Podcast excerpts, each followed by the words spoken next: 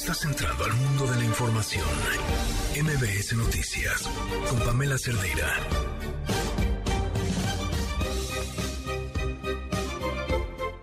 Arranca la, los últimos días de este larguísimo mes de enero con un montón de temas sobre la mesa, plenarias, definiciones. Para entenderle a todo, aquí estamos. Soy Pamela Cerdeira. Comenzamos.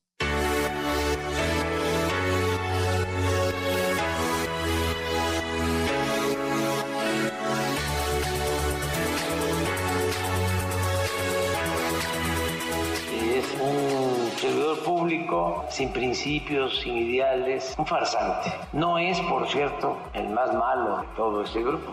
Hay otros peores. Yo lo lamento mucho porque conocí a su papá, fuimos amigos, compañeros, un hombre excepcional y extraordinario. Pero así suele pasar, ¿no? A veces, con los hijos, con los nietos.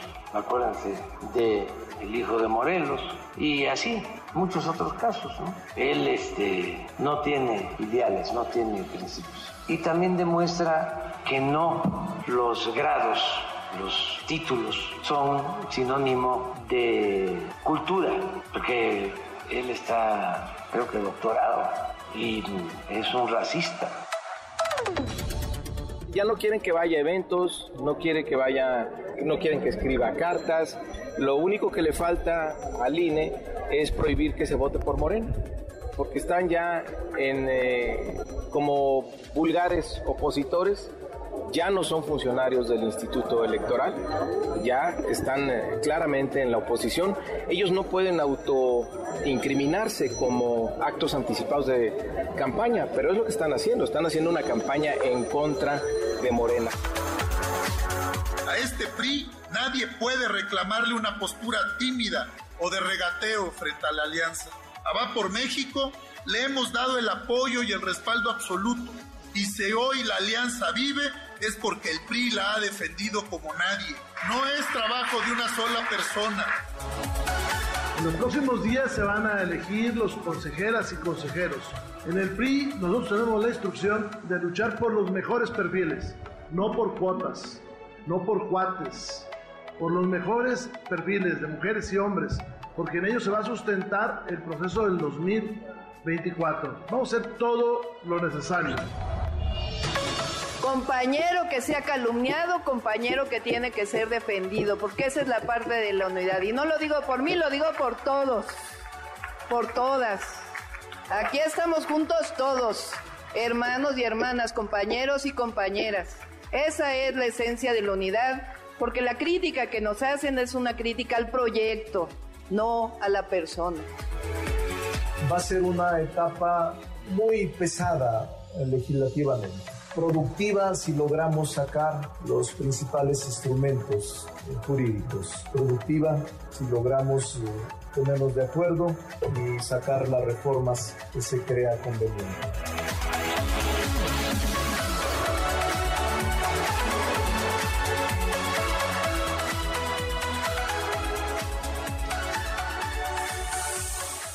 Con seis minutos. Gracias por acompañarnos en este lunes 30 de enero. Todavía es enero del 2023. Luis, en la línea. ¿Cómo estás, Luis? ¿Qué vamos a escuchar hoy?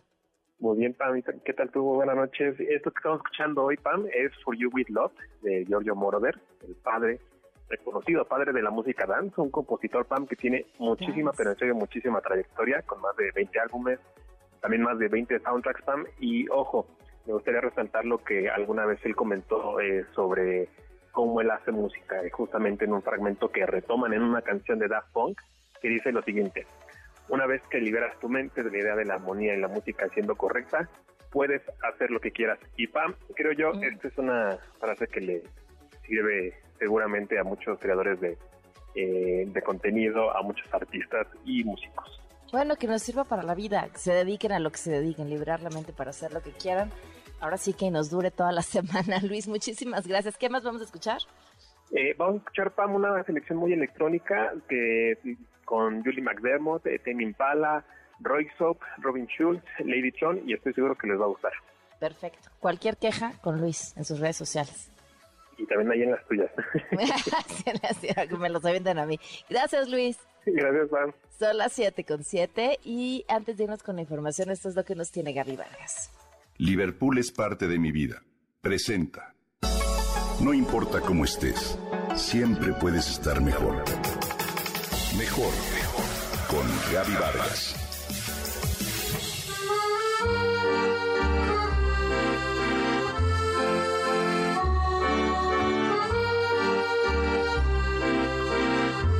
Es Tommaso de Benedetti? ¿Has escuchado su nombre? Se llama a sí mismo el campeón italiano de la mentira, un creador de la mayoría de las fake news que circulan hoy por las redes. Pero, ¿quién es y por qué se autodenomina así? Hoy te comparto algunos datos al respecto. Tommaso de Benedetti nació en Roma en 1969. Estudió literatura e historia italiana. Actualmente es un periodista independiente, casado y padre de familia. Es hijo y nieto de ilustres críticos literarios. En sus inicios fue profesor de italiano e historia de un instituto público de la capital de Italia. En 1998 consiguió una supuesta credencial de reportero con la cual ejerció. Anhelaba ser redactor cultural, pero no encontró espacio en los medios de comunicación, así que comenzó por su parte a realizar historias y entrevistas escritas falsas para medios de provincias italianas en el 2000. Sus primeras entrevistas supuestas fueron al cardenal Ratzinger, al Dalai Lama, a Gron Grishman y a Gorbachev, nada menos, entre otras personalidades. Y a pesar de que eran falsas, las entrevistas fueron compradas por los medios de comunicación. A los diarios les gustaba sobre todo su estructura, el conocimiento, sus bases y, claro, el nombre, el espectáculo y las estrellas. Tomaso dice que las preparaba bien fundamentadas porque lee los distintos trabajos, investiga y analiza los proyectos de las personas de las que escribirá la falsa entrevista, para que ésta parezca auténtica. Me gusta ser el campeón italiano de la mentira. Creo que he inventado un nuevo género y espero poder publicar nuevos falsos en mi página web y luego la colección en un libro. Dice de Benedetti. En 2011 el periodista llegó a Twitter y ahí difundió diferentes y falsas noticias que se hicieron famosas como la muerte de Almodóvar, Fidel Castro, García Márquez y hasta J.K. Rowling. Sus posts son breves pero bastante convincentes y vienen de diversos perfiles de autoridades no verificadas que él mismo creó, por supuesto. Estas en un instante se hacen virales. La lista de falsas entrevistas del freelancer italiano crece y actualmente son muchos los que han caído en sus declaraciones. El inventor de las entrevistas se confesó hace muchos años. Dijo que intentó ser un periodista cultural y serio, pero que le fue imposible. No conseguía trabajo. Así que se dio cuenta que podía encontrar una fuente de él al crear entrevistas. Así se prestó a un juego para poder publicar. Trabaja en las entrevistas falsas para intentar reflejar los pensamientos de los supuestos entrevistados. Pide disculpas a aquellos que se han molestado, pero afirma que en este mundo solo se hace héroe a quien va con el viento o se divierte al decir la verdad. Tomaso de Benedetti se divierte con los fake news que lanza las redes. Su idea es probar lo fácil que es suplantar identidades, pero también denunciar la falta de credibilidad en las redes sociales e Internet con tal de alcanzar un pronto resultado. Las redes sociales son la fuente de información más inverificable del mundo, comenta, pero los medios de comunicación lo creen por su necesidad de velocidad. ¿Qué opinas? ¿Crees que haya nacido, como él dice, un nuevo género? Sobre todo, ¿se vale?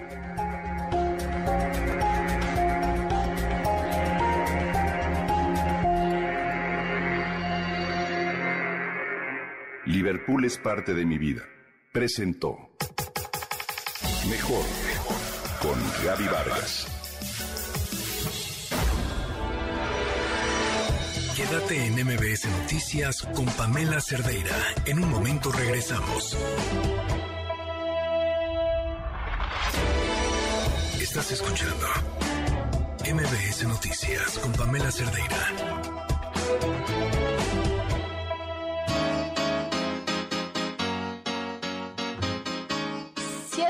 Noche con 14 minutos. Oigan, antes de irnos con la información, este, este mensaje que además nos hacen ustedes el favor de compartir. O sea, buenas tardes, soy Gloria. No seas mala, un favorcísimo. Te voy a enviar un WhatsApp porque ya tenemos dos semanas sin agua. Uh, mi domicilio, que es tu casa, es en la colonia agrícola Pantitlán y se están reuniendo varios vecinos para parar el tráfico en la calzada Zaragoza. Ay, ¿qué crees? Estamos bien desesperados. Pamela, ayúdanos con alguna nota informativa. Sin agua. Y esto fue el viernes. Siguen sin agua, siguen sin que les solucionen el problema del agua. perdón por mi velocidad 2.x, ya uno ya no se acostumbra a escuchar a la gente en su, en su velocidad normal. Gracias por sus mensajes al WhatsApp 55 33 32 95 85. Arrancó hoy la segunda semana del juicio por narcotráfico en contra de Genaro García Luna. Mariano Moreno, corresponsal de MBS Noticias. Cuéntanos, Mariano, ¿cómo estuvo hoy? Buenas noches. ¿Qué tal, Pamela? Buenas noches. Así es, la segunda semana del juicio en contra de Genaro García Luna comenzó con un nuevo testigo. Se trata de Oscar Nava, alias el Lobo Valencia, quien perteneció al cártel del Milenio. El Lobo Valencia mencionó haberse reunido personalmente con Genaro García Luna en dos ocasiones. La primera, Pamela, fue después de un decomiso que hizo la Marina en el puerto de Manzanillo en octubre del 2007 de dos cargamentos de 20 toneladas de cocaína, la mitad era de Lobo Valencia, la otra de Arturo Beltrán Leiva, y esos cargamentos no pudieron recuperarse debido a la intervención en ese entonces de la Marina y el gobierno de Estados Unidos. El Lobo Valencia mencionó que se reunió con Genaro García Luna para ver si se podía recuperar ese cargamento decomisado, cosa que no ocurrió. La reunión Pamela fue en Cuernavaca, en una casa de campo de Arturo Beltrán Leiva, y según el Lobo Valencia, esa reunión duró alrededor de 30 minutos. El segundo encuentro, Pamela, se dio en Guadalajara. Según el Lobo Valencia, ocurrió en un lavado de autos, propiedad del narcotraficante El Pilio Mojarro, alias El Pilo. Aquella reunión solo duró 15 minutos y algo que mencionó el Lobo es que García Luna se veía preocupado por la guerra entre el cártel de Sinaloa y la fracción de los Beltrán Leiva, también mostró su desacuerdo con la decisión de, Arturo Beltrán Leiva de aliarse con los Zetas para pelear en contra del Chapo Guzmán y de Ismael El Mayo Zambada. Y ahí mismo, Pamela, en ese lavado de coches, el Lobo Valencia dijo que le entregaron a García Luna tres millones de dólares en efectivo. Eh, en palabras de Oscar Nava Valencia, le entregó en total a Genaro García Luna más de 10 millones de dólares, esto eh, en sobornos. También reiteró que Arturo Beltrán Leiva hablaba frecuentemente con el entonces secretario de Seguridad Pública. Por su parte, Pamela, también hubo un contrainterrogatorio hacia eh, Lobo Valencia por parte de la defensa de Genaro García Luna. Hicieron bastante énfasis en los más de 100 asesinatos ordenados por el Lobo Valencia, esto en el contexto de la guerra que se libró contra la familia michoacana se le preguntó por qué en una declaración anterior había acusado incluso a Guillermo Galván Galván, quien fue secretario de la Defensa durante el gobierno de Felipe Calderón, y no a Genaro García Luna. El testigo respondió que fue porque tenía miedo en ese momento. También Pamela, la defensa, preguntó al testigo si en alguna de sus reuniones con otros capos había escuchado que Arturo Beltrán Leiva había ordenado el secuestro del secretario de Seguridad Pública, tal como lo reveló el Grande la semana pasada, Luego Valencia respondió que nunca escuchó nada de eso. Hoy Pamela concluyó el interrogatorio a Oscar Nava Valencia, se llevó todo el día, fue el único testigo que tuvimos hoy en la Corte Federal del Este de Brooklyn y será hasta mañana cuando sepamos quiénes serán los siguientes testigos en pasar al estrado. Hasta aquí la información. María, ¿nos esperan varios para mañana o de eso depende del tiempo que se lleven como en el caso del día de hoy? Depende del tiempo, pero creo que fue un día excepcional que tardó tanto tiempo, un día entero en interrogar solamente a un testigo. Se comenta que mañana incluso puedan pasar algunos eh, agentes de la DEA, policías. Eh, eso suele, esas intervenciones suelen ser más breves. Ok, pues estaremos al tanto, Mariano. Muchísimas gracias. Gracias, Pamela. Hasta luego. Buenas noches. Buenas noches. Y Marcelo Ebrard dijo esto. Pues el día de hoy estamos enterados de la audiencia que tendrá verificativo, estamos a la expectativa de lo que ahí se plantee, las declaraciones que se hagan. Es un juicio muy relevante para México, tenemos acceso a las audiencias y tendremos en su momento el acceso conforme al acuerdo de cooperación jurídica y los tratados de extradición que hay. México tiene derecho a acceder a esos eh, documentos. Y también la Fiscalía General de la República, que ya señaló que tiene varios asuntos pendientes con el señor aquí en México. Y es el cuadro que tengo al día de hoy. Fue separado de su cargo un sexto policía involucrado en el arresto que terminó con la vida de Tyre Nichols, un hombre afroamericano que fue golpeado por elementos de la policía de Memphis y murió tres días después. Ha sido todo un tema. Esto sucedió el pasado 10 de enero y, ha sido todo un tema incluso por, por la forma en la que en poco tiempo se revelaron los videos de lo que ha sucedido, pero también la conmoción que estos mismos videos han provocado. Eh, hasta el momento, cinco elementos habían sido despedidos y acusados de asesinato en segundo grado, entre muchos otros delitos.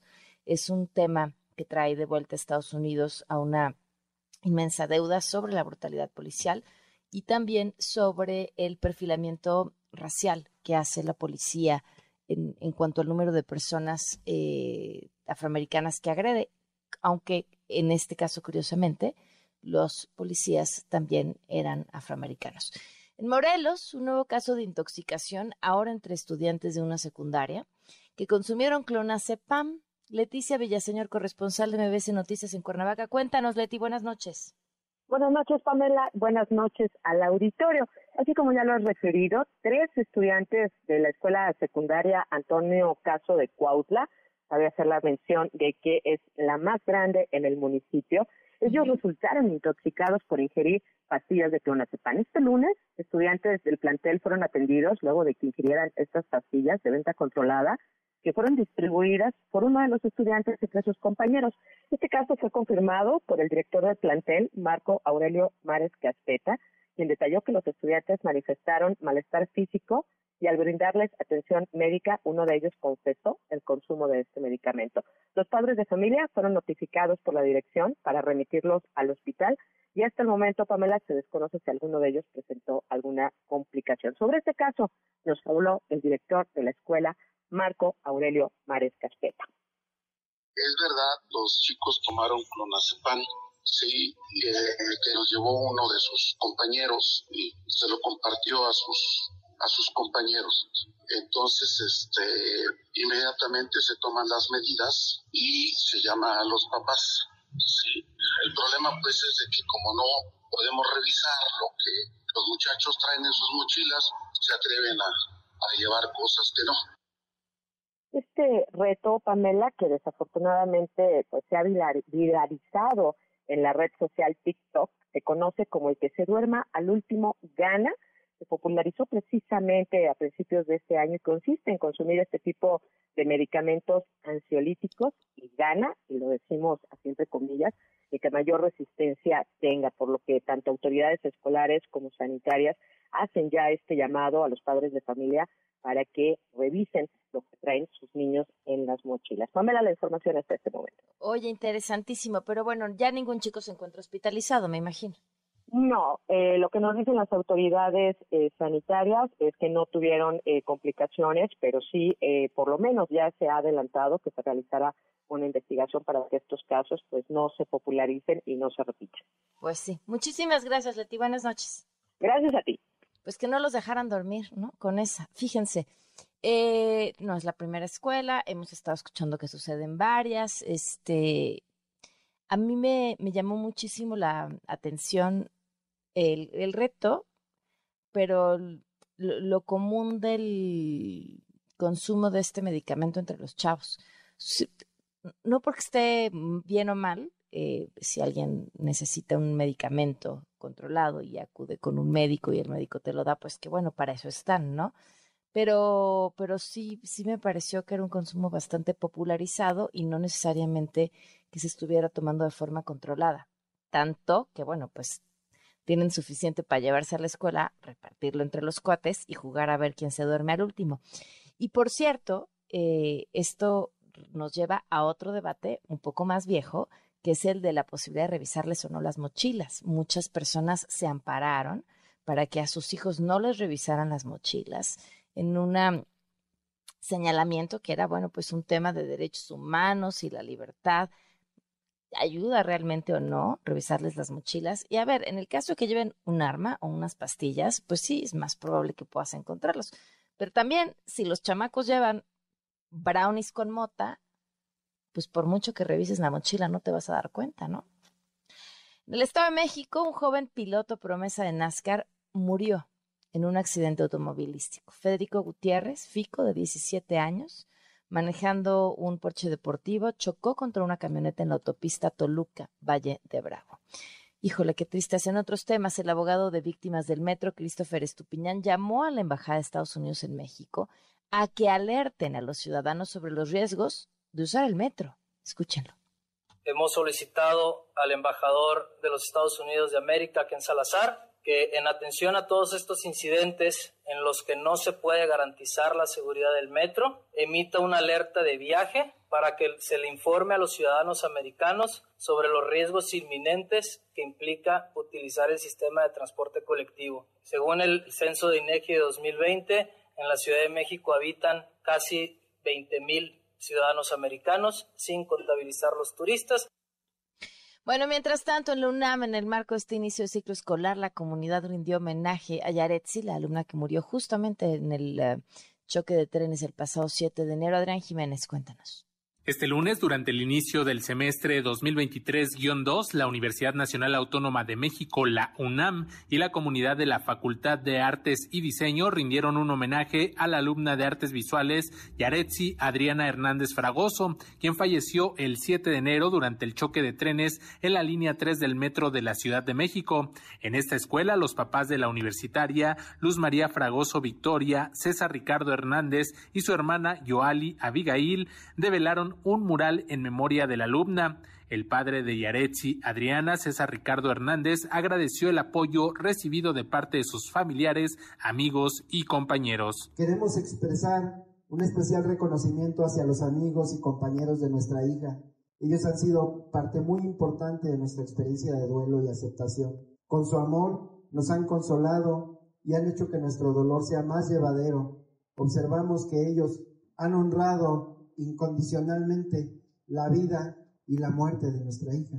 Han hecho manifiesto su cariño al pintar un mural que llena de alegría nuestro corazón.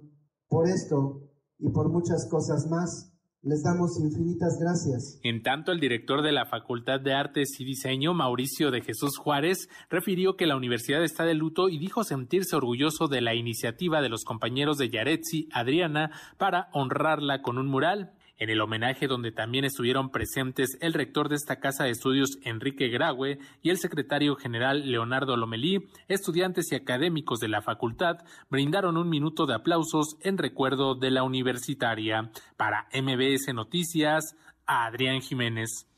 Gracias, Adrián, por la información. Por cierto, la defensa de Carlos Alfredo en el conductor del metro acusado por este choque, dijo que su cliente va a rendir su declaración por lo sucedido vía remota porque todavía sigue hospitalizado y esto fue lo que dijo Claudia Sheinbaum. Sí, mañana llamó el, metro eh, al Consejo Consultivo. Eh, ahí se va a dar un informe general, tanto del director del metro como de pues todos los que han estado participando. Yo esperaría que mañana a que dieran el informe. Son las 7.28. Quédate en MBS Noticias con Pamela Cerdeira. En un momento regresamos. Estás escuchando MBS Noticias con Pamela Cerdeira.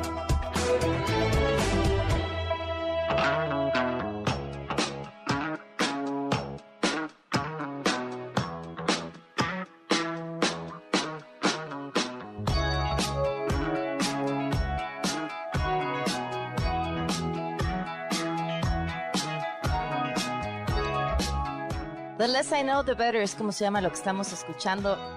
Y, no, no, y lo peor es que no, sí, siempre he creído que, que, la ignorancia puede ser un lugar, un país feliz, pero no, no es lo que buscamos, ¿no? Y menos cuando las cosas están de cierto grado, que si se ignoran, pues lo único que van a hacer es empeorar le agradezco muchísimo a Lourdes Morales, que ustedes conocen bien, que han escuchado en la Mesa Ciudadana, que es investigadora del Instituto de Investigación y Rendición de Cuentas y Combate a la Corrupción, directora de la Red por la Rendición de Cuentas, y que ha anunciado hoy, junto con otras personas, una plataforma que tiene algo que me parece necesario y urgente, donde se pueda debatir, donde puedan haber soluciones, donde no haya pleitos ni protagonismos. ¿Cómo estás, Lourdes? Buenas noches. Muy bien, gracias, Panto. ¿Qué tal? Bien, cuéntanos todo, por favor. Pues sí, el día de hoy se dio a conocer el, nacimiento de este grupo que se llama México Colectivo, eh, que es una iniciativa en donde participamos pues distintos ciudadanos con filiaciones, historias y conocimientos diferenciados. Eh, hay también líderes de distintos partidos políticos, hay también académicos, eh, miembros de organizaciones sociales y ciudadanos de a pie. ¿Por qué? ¿Qué es lo que nos une en esta en este encuentro, en este movimiento? Pues básicamente discutir los problemas más urgentes del país, proponer y pues empezar a construir canales de diálogo, ya que pues dejamos de discutir, vino la pandemia, eh, se utilizaron o se pensó en las redes sociales como la única forma de democratizar, entre comillas, la comunicación y el resultado pues ha sido mucho ruido, eh, mucho odio, que sin duda ha sido capitalizado por distintos personajes políticos, ¿no?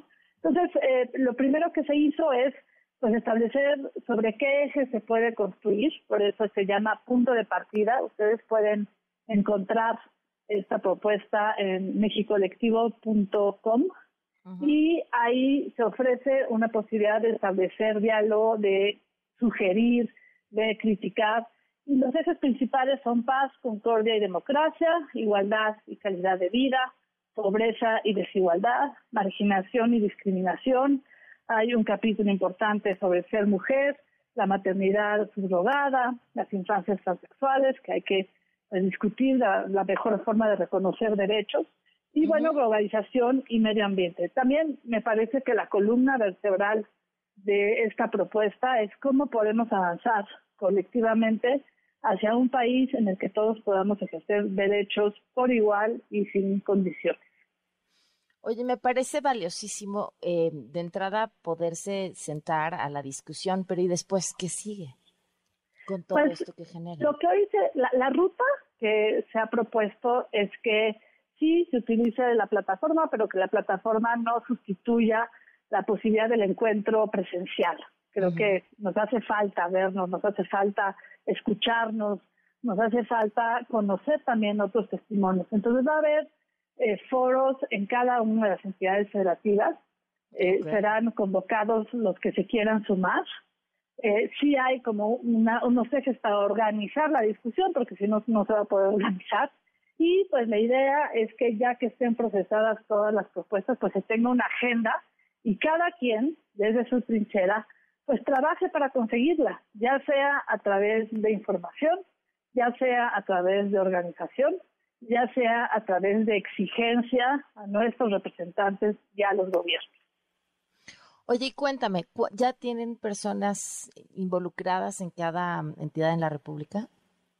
Pues no tenemos todavía en todas las entidades federativas, pero sí, sí ya están eh, monitoreados e involucrados, pues la mayoría de ellas, la mayoría de ellas. Sí, conforme se vaya avanzando en la organización de los foros regionales, pues se sabrá más sobre quiénes están pues participando más activamente, pero pues la convocatoria está abierta a quienes se quieran sumar, con esa disposición, no con el ánimo de confrontar, no con el ánimo de jalar agua para su molino y capitalizar bajo un solo sello político, sino realmente para que sea pues un punto de construcción colectiva. Era lo que te quería decir. Eh, ¿Tienen la intención o han pensado que eventualmente esto mismo y con esa organización colectiva pueda convertirse en un propio partido político? Es que la verdad esa no es eh, la intención de este espacio.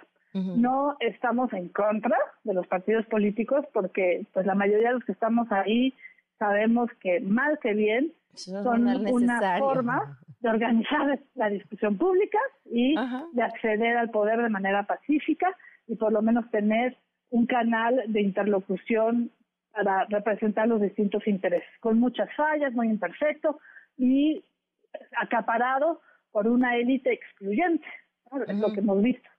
Eh, pero si empezamos a proponer el código de acceso al poder, pues vamos a caer en lo que se está criticando, que es nada más estar pensando en campañas, nada más estar pensando en promociones personales, en proyectos individuales y no en este proyecto de país que necesitamos.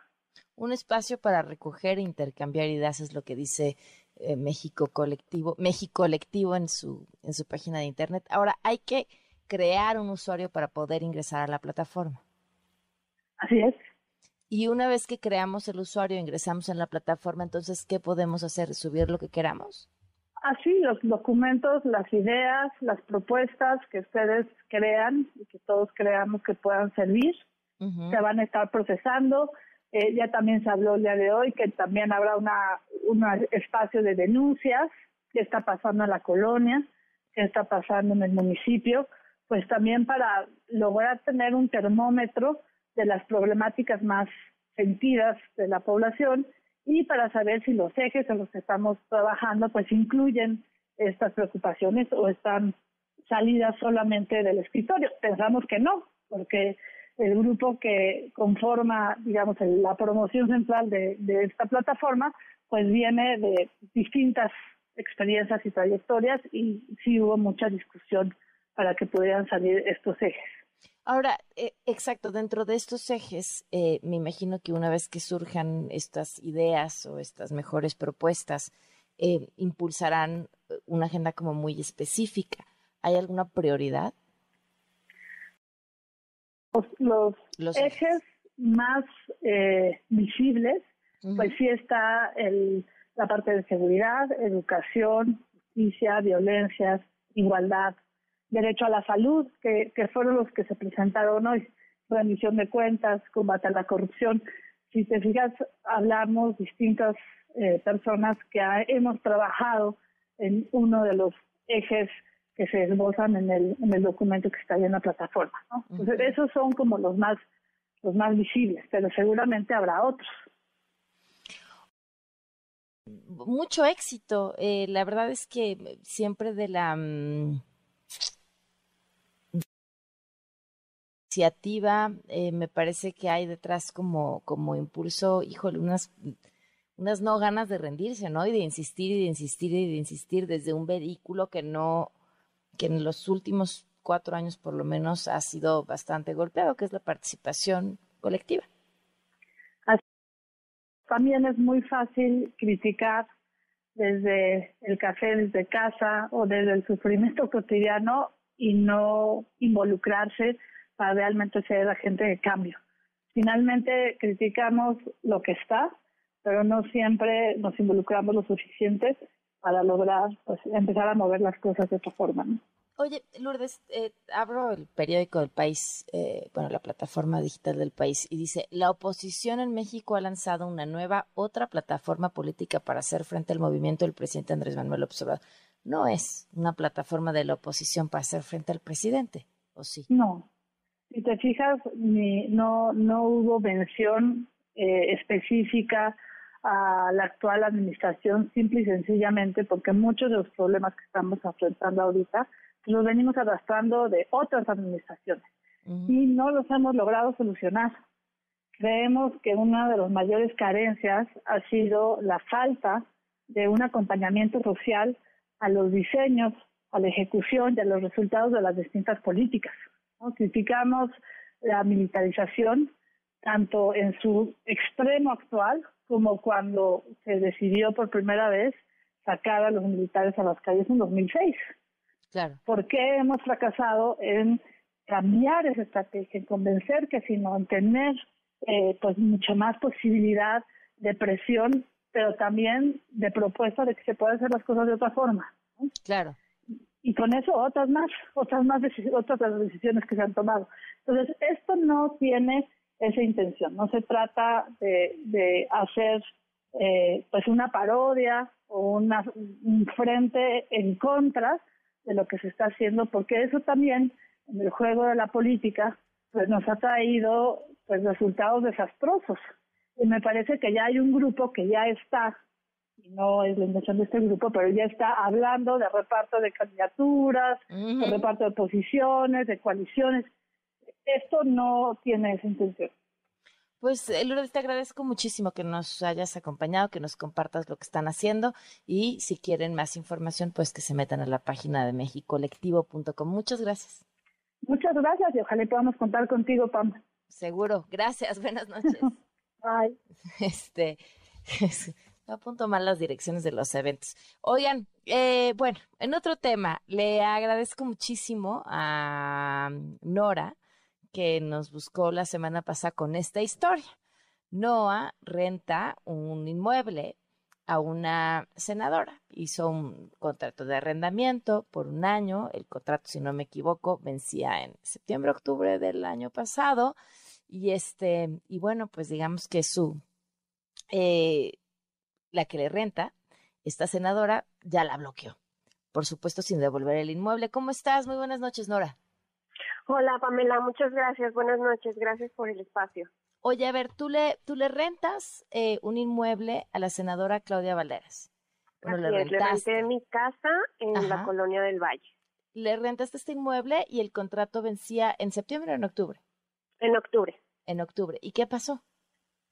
Pues mira, eh, contratamos una póliza que eh, hace una investigación y en la póliza lo que te incluye es que te cubre los adeudos, o sea, te cubre la renta el día uno de cada mes, independientemente de que el inquilino pague o no pague y ellos se encargan de la cobranza.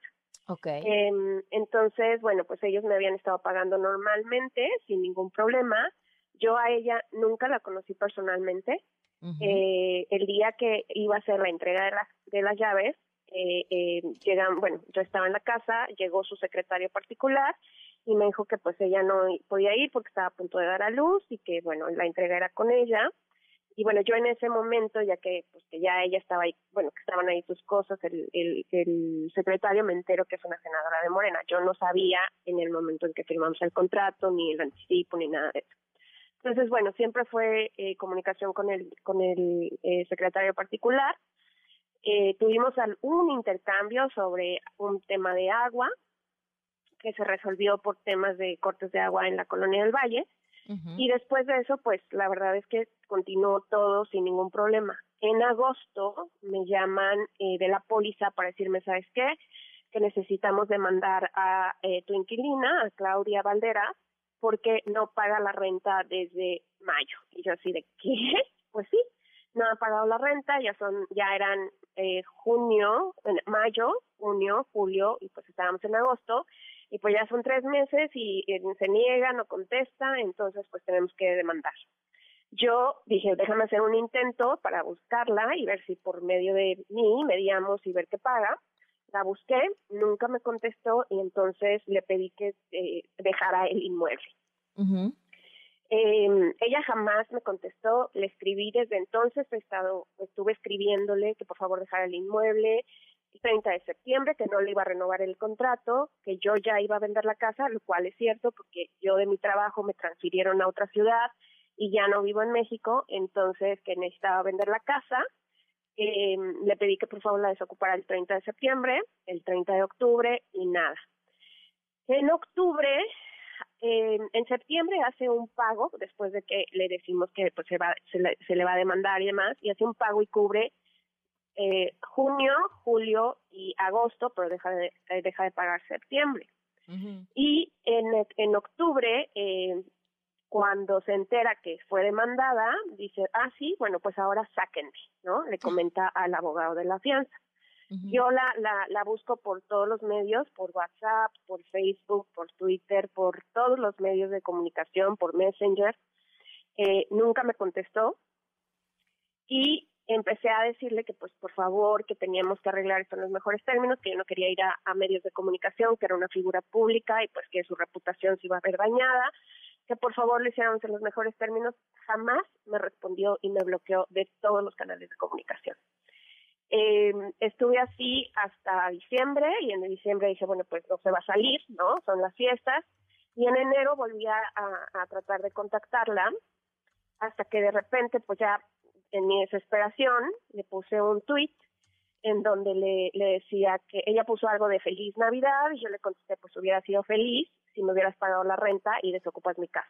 Que, o sea, repito, se la pedí desde el agosto que ya la desocupara.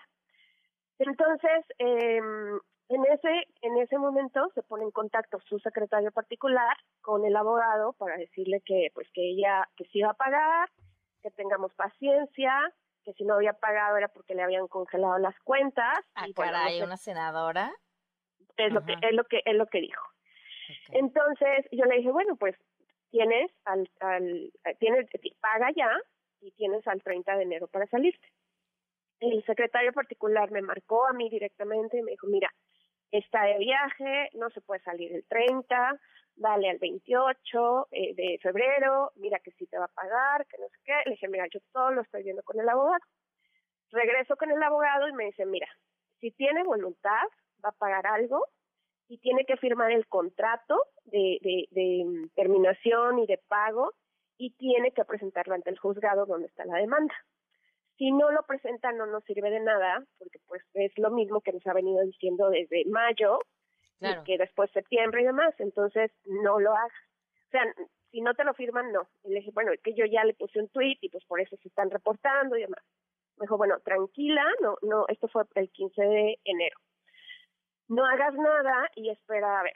Entonces le dimos como fecha límite el 23, no contestó, y el 25, el 26, no recuerdo bien, llega con una contrapropuesta donde eh, ella eh, en principio debía 175 mil pesos de renta, más la pena convencional, más los intereses que superaban los 200 mil pesos.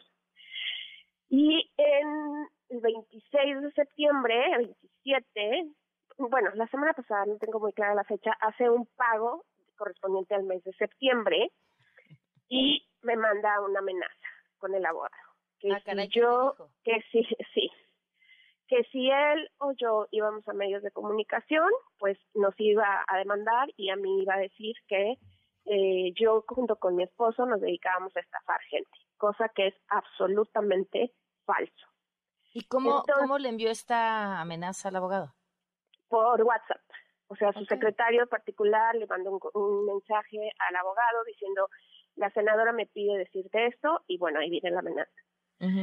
Entonces yo le dije, pues está loca y claro que no, ¿no? O sea, por supuesto que no y entonces, o sea, si ya se va a poner así, pues yo ya tengo, tengo que dejar de esperar desde agosto que le pedí que devolviera a la casa porque en el contrato decía que después de tres meses de no cumplir con sus obligaciones, pues yo estaba en el derecho de pedir que desocupara la casa. Entonces yo desde agosto le pedí que desocupara la casa y dije, bueno, yo ya no me puedo esperar, aparte ya me bloqueó de todas las de todos los contactos, jamás me contes- contestó un mensaje y empecé pues a contactar, a- principalmente empecé con eh, Ricardo Monreal, porque es muy cercana a él, es de su grupo parlamentario. Después busqué a Mario Delgado, después busqué a Citlali Hernández, eh, busqué a, bueno, a los senadores de Morena, Partido Morena, y nadie me dio, con nadie me dio respuesta. Y después empecé con medios de comunicación para ver si les interesaba mi caso. Ellos, eh, en, en ese inter, el, el abogado me decía, mira, espera, dale unos días más, a ver si cumple después de la amenaza. Y le dije, es que sí, o sea, si ya nos amenazó A ver y si no cumple pagado, la amenaza. Que solo Ajá. quiero que se salga de mi casa. Ajá. Exactamente, yo decía, es que yo lo único que quiero es que me salga, se salga de mi casa, o sea, yo no quiero entrar en todo esto, yo soy mamá, atiendo a mis hijos, tengo un trabajo, este, o sea, estoy en, en- iniciando una nueva vida en otra ciudad, o sea, no tengo tiempo para para para estar esperando y defendiéndome, sino simplemente es que quiero que me devuelva a mi casa. Entonces, em, ella eh, hace el pago del mes de septiembre, pero nos manda la amenaza y entonces es ahí cuando yo decido que, eh, por, que pues empezar a dar a conocer su nombre. En el Senado hablé como con cinco o seis personas diferentes en cuanto a secretarios particulares, Bueno, coordinadores. ¿qué te dijeron? Pues nada, la verdad es que eh, pues la gente, que es gente normal de a pie, pues sentían empatía conmigo, la verdad es que muy amables, decirme, mira, te tomo el mensaje, no, o sea, no podemos hablar con ella, ella no tiene, no es accesible para que hablemos con ella, solo habla con su secretario particular. En la oficina de Monreal de- le tomamos el mensaje, nos comunicamos con ustedes y pues nada. Vamos a la senadora, eh, porque además, bueno, es lo correcto, avisarle que se iba a tocar este tema por si que tenía algo que decir y tomarnos la llamada. La senadora Claudia Valderas, la respuesta fue que estaba en trayecto, que no podía porque estaba en trayecto. Bueno, pues para la gasolina, para moverse, para el viaje, eh, sí le ha alcanzado. Pues esperamos, eh, ojalá te, te responda, te responda pronto, Nora, y, y, está interesante ese asunto de las cuentas, porque no sé si siendo senadora, teniendo fuero, eso siquiera pudiera ser posible, pero ya, ya me pusiste la duda en la cabeza. Gracias. Pues esa fue la excusa y, y bueno, nada más agradecer, la verdad que he recibido mucho apoyo en Twitter para difundir el tema pues creo que la, la único, mi intención de difundir el tema obviamente es recuperar mi casa, pero también es dar a conocer a la gente para que no vuelva a confiar y, y ver en, en, esta persona y bueno tener mucho cuidado porque pues no solamente es mi casa también es no pues si es una pasa de lanza y como funcionaria pública lo mínimo que podría hacer todavía sería comportarse decentemente no punto.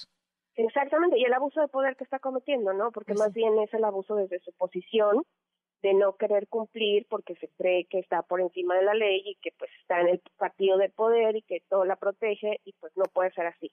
Y pues también es una reflexión a invitarnos que si esto pasa con ciudadanos de pie, normal, pues puede pasar con cosas mayores que ya lo estamos viendo y pues una invitación a reflexionar nuestro voto para las próximas elecciones y a quién elegimos, ¿no? Bueno, Nora, ojalá, ojalá encuentres tu, recuperes tu casa pronto. Muchísimas gracias.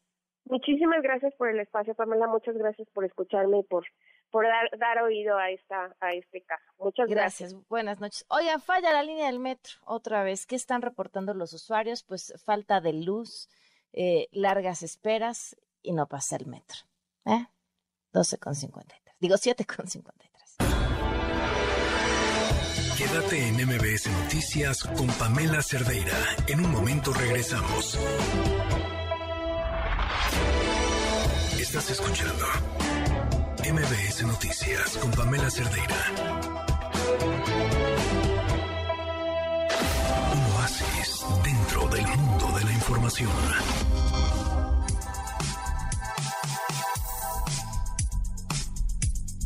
Siete con cincuenta y cinco, Adán, ¿cómo estás? Buenas noches. Hola Pam, muy bien, pues feliz de saludarte siempre y de comenzar la semana hablando de libros. Y fíjate que hoy te quiero platicar de uno de mis escritores favoritos, franceses y en general eh, de los últimos tiempos. Él es un escritor joven, eh, nació en los 70, se llama Laurent Binet. Eh, él, es, él era, es un historiador y ha escrito libros que intentan cambiar el pasado. Fíjate que suena extraño, pero los seres humanos no podemos cambiar el futuro como pensamos, siempre pensamos que eh, a partir de la superación personal, que es cierto que son libros que respeto muchísimo, el futuro es algo que podemos mover, pero no el pasado. Y sin embargo, la literatura nos dice que lo único que podemos mover es el pasado. Es decir, reinventarnos y volver a pensar el pasado es algo que nos cambia. Y este eh, escritor, Laurent Binet, lo que nos dice en este libro del que te quiero platicar hoy, que se llama Civilizaciones, es decir, ¿qué hubiera pasado si en lugar de eh, que los españoles hubieran llegado a América y lo hubieran conquistado, hubiera sido al revés. ¿Qué hubiera pasado si eh, los, eh, eh, los habitantes de Groenlandia, como se sabe que llegaron en algún momento, casi se sabe, a Canadá o a Estados Unidos, hubieran decidido bajar y bajar y llegar a Cuba y llegar hasta un lugar cercano a los incas y así enseñarles, o bueno, tener el primer contacto con otras culturas y tener el primer contacto con las armas de fuego y lo más importante, tener el primer contacto con otras enfermedades, que fue, como sabemos, lo que mató a muchos de los habitantes de lo que ahora conocemos América cuando llegaron los españoles. Entonces, Laurent Binet en este libro Civilizaciones se plantea justo eso, ¿no? ¿Qué son las civilizaciones? ¿Qué significa la conquista? ¿Qué son los países conquistados? ¿Y cómo se puede mover la historia? Entonces, él dice, si hubieran llegado los eh, eh, habitantes de Groenlandia, muy cercanos a los vikingos, a este eh, lugar América, ¿qué hubiera pasado cuando llegó Cristóbal Colón? A lo mejor no hubiera sido lo mismo y a lo mejor en alguna de las huidas de Huáscar y Tlayahualpa hubieran llegado a, Europa, a Portugal, y lo que se plantea de una forma muy divertida, Laurent Binet, es que los incas hubieran conquistado Europa. ¿Qué pasaría con eso? ¿No? ¿Qué sucedería? La novela se trata de eso, es una novela extensa, es una novela eh, que plantea ese mundo inverso y donde descubrimos además lo que significa colonizar, ¿no? ¿Cómo hubiera sido, cómo se hubieran enfrentado a los cuerpos los españoles de las culturas incas, cómo se hubieran enfrentado después a la propia cultura eh, mexica, que eso nos toca directamente a los mexicanos. Y entonces es un libro, eh, yo creo que es una obra de humor, ¿no? Si nos la tomamos en serio, es un libro muy complicado, ¿no? Porque las personas ahora que nos están escuchando, Pam, no sé qué pienses tú, dices, bueno, ¿de qué estás hablando, no? ¿Cómo puedes plantear que eso hubiera pasado? Pero de repente dices, bueno, pero supongamos, para eso están las novelas.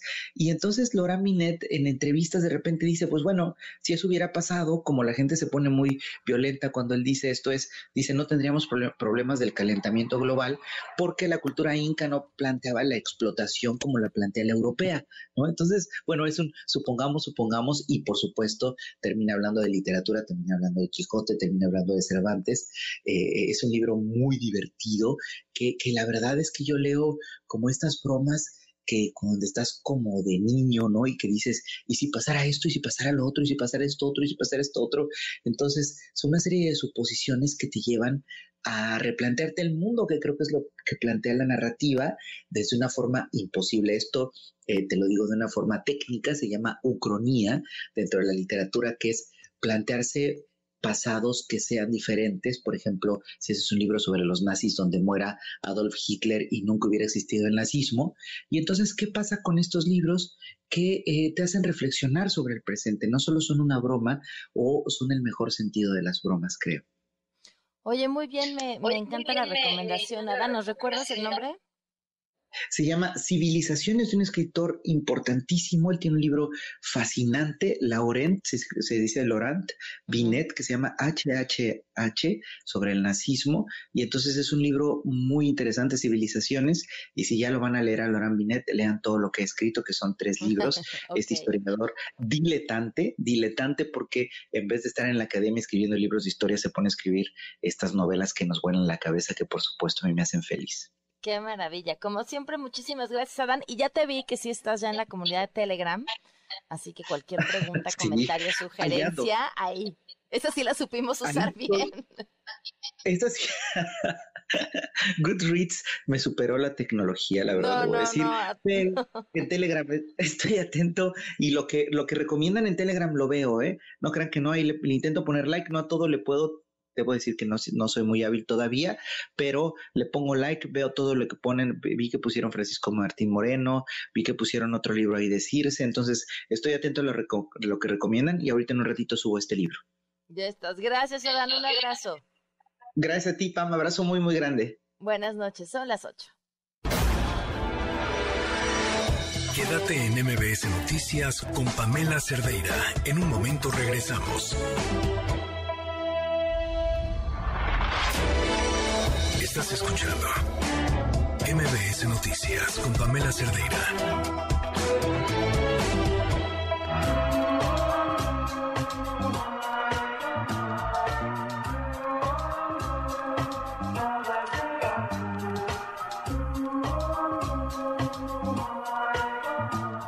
Ocho de la noche con tres minutos. Seguimos en MBS Noticias. Gracias por estar con nosotros.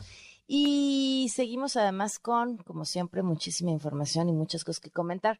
La fiscal general de Justicia de la Ciudad de México, Ernestina Godoy, eh, aseguró que la dependencia inicia un proceso de transformación sin retorno y que pone atención en las víctimas. Este tercer informe que dio hace unos días ante personal de la institución llamó también a terminar con las prácticas que han dañado a la Fiscalía y a la imagen que tiene de ella de la sociedad. Por otro lado, la fiscal aseguró que ya no se esconden cifras, no se clasifican delitos para controlar la incidencia delictiva y se tienen mecanismos de control mucho más eficientes. En otros temas, habitantes de Catepec se manifestaron para exigir la renuncia del alcalde Fernando Vilchis. ¿Cuáles motivos? Pues distintos. Entre ellos, pues los constantes abusos de policías de la demarcación. Juan Carlos Alarcón, cuéntanos. Habitantes de Catepec, Estado de México, acudieron esta mañana frente a Palacio Nacional y exigieron la renuncia del presidente municipal, Fernando Vilchis. Denunciaron los deficientes servicios urbanos, la imparable inseguridad, los constantes abusos de autoridad y de policías de su administración. Los manifestantes se quejaron del desmedido bando municipal 2023, al que consideraron excesivo. Esta no es la cuarta transformación. Gracias a Vilchis, más feminicidios en Ecatepec. Reformas al bando municipal es igual a la ley del garrote. Fuera Vilchis, son algunas de las mantas desplegadas frente al Ejecutivo Federal. Señalaron que la ley debe ser pareja para todos, incluso para el alcalde Vilchis, ya que no ha cumplido con el estándar básico de servicios hidráulicos, pavimentado o repavimentación, alumbrado público y sobre todo seguridad. Los inconformes entregaron una carta con sus peticiones a personal de participación social de la Presidencia de la República. Señalaron que de no ser escuchados volverán a manifestarse en la sede de Palacio Nacional para reiterar su indignación. Hasta aquí la información. Muchísimas gracias por la información. Y bueno, en otros temas, hace unos minutos usuarios del metro reportaron fallas en eh, la luz en el metro Allende de la línea 2. Además, reportaron que llevan esperando más de 15 minutos en los andenes. No ha pasado ningún convoy. En otras publicaciones, algunos indican desde adentro de los trenes estar aproximadamente 25 minutos atrapados entre las estaciones de Bellas Artes y Allende. La cuenta del metro aseguró que ya fue normalizado el servicio. Bueno, pues ¿qué, qué pasó? Ya sabremos en, en unos momentos más, por supuesto, les seguimos informando. Y en un giro más, en este caso, según el Diario Universal, Edgar Ulises Baez, autor de la tesis involucrada en el caso de Yasmín Esquivel, admitió ante integrantes del comité de la UNAM haber retomado partes de la tesis de la licenciatura y había confesado haber mentido sobre la presunta visita del notario a su domicilio. O sea, primero que sí, luego que no, ahora que sí, pero nada más poquito este, este tema, entre más tiempo pasa, más enreda. Entonces menos le cree uno ya ninguno de los participantes.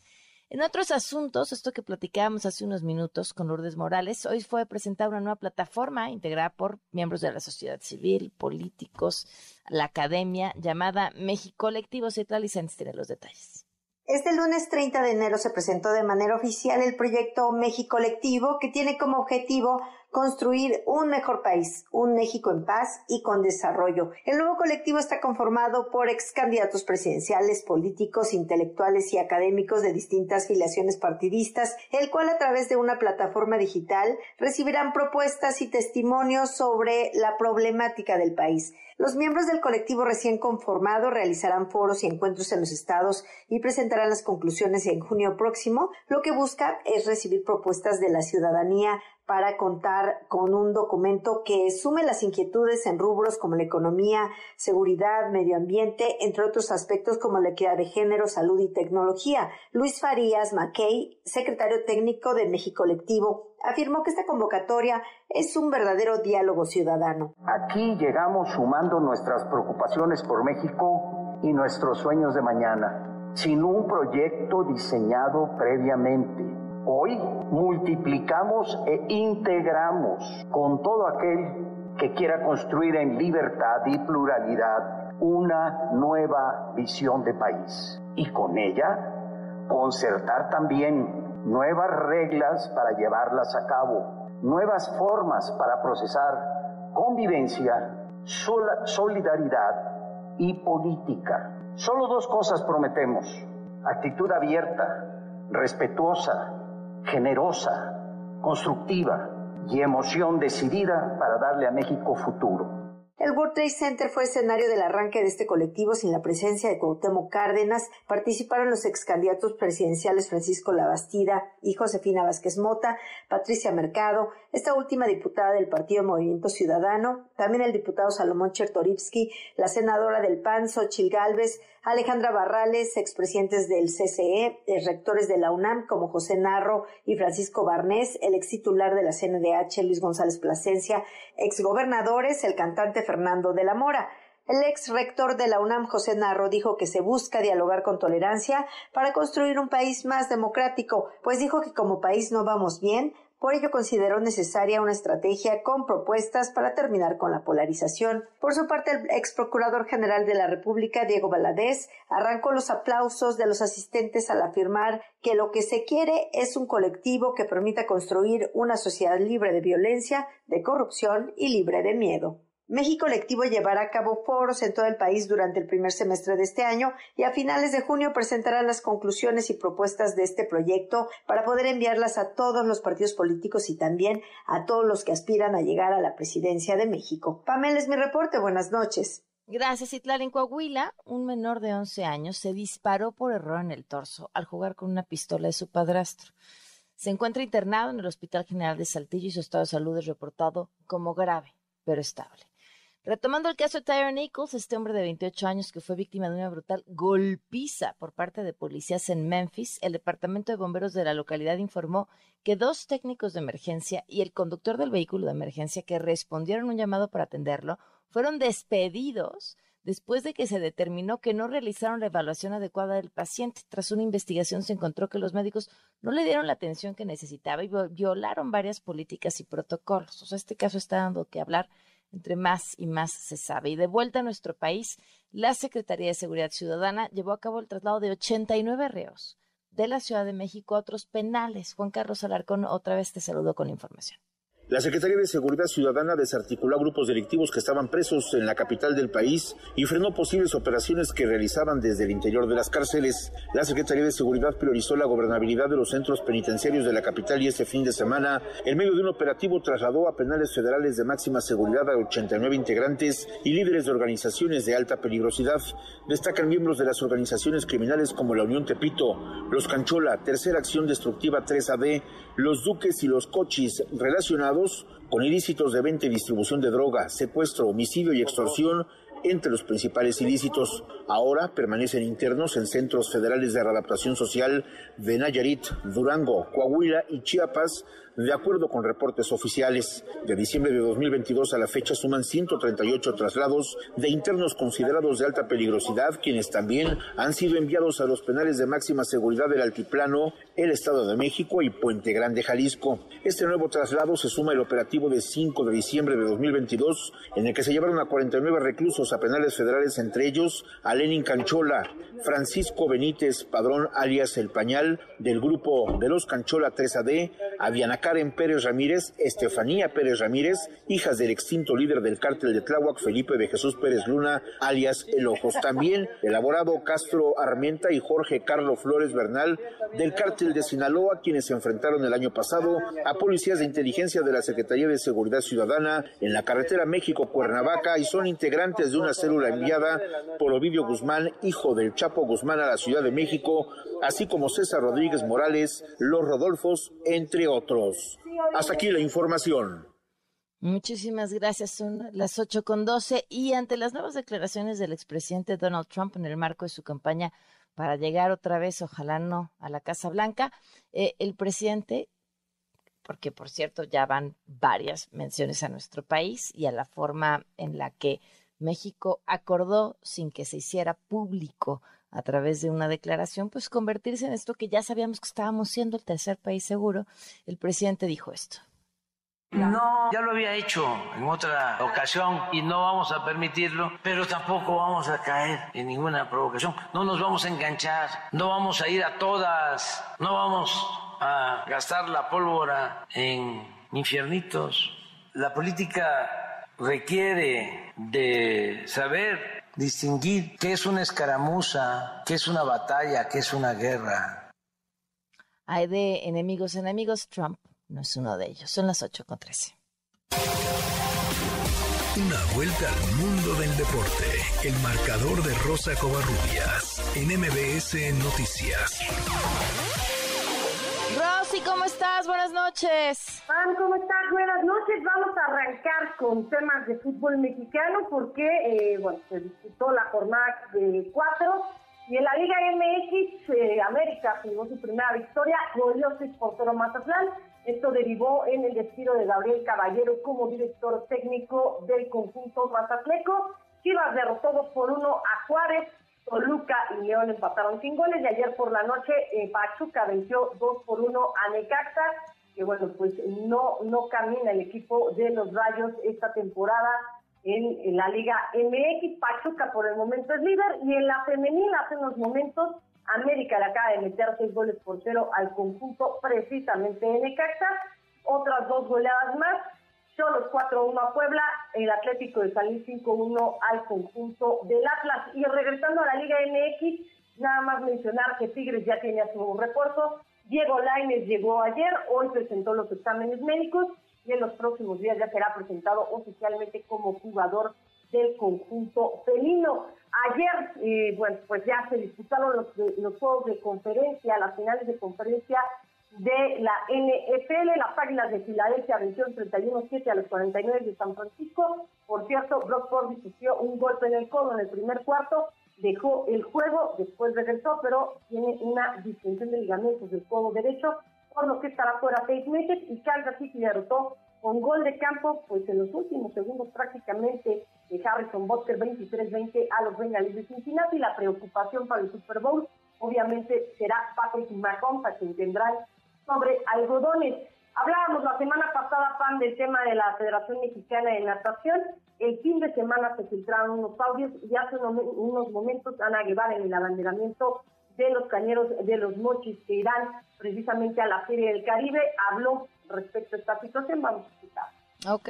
sí, el audio que se filtró es real, así fue, pero pues la ley no se amenaza, la ley se cumple y no hay chantaje ni tampoco revanchismo, ni tampoco fue un eh, requisito para los atletas. La reunión fue justo para informarles cuál es la situación que, se, que prevalece dentro de la institución y que pues ya teníamos más de un año este, sosteniendo el apoyo y que pues al, al migrar hacia el 23, este, las reglas de operación ya aplicadas y publicadas, y con la nueva este, adecuación que tuvo la miscelánea fiscal, pues queda totalmente nula la posibilidad de poder seguirles dándoles el apoyo. Y la reunión fue para eso, para informarles cuál era el estatus que guardaba en general eh, de cara a los, a los compromisos siguientes del año y que no era sostenible el poder seguir adelante así el comité estabilizador no tiene condición jurídica dentro del sistema del deporte ni, ni dentro de la ley. Entonces, lamentablemente esa es la situación. Se les informó y se los dije a los atletas, créanme que me duele mucho tener que llegar a este momento. Cuando todo el año pasado, pues hablé con, con la presidenta del Comité Olímpico tratando de,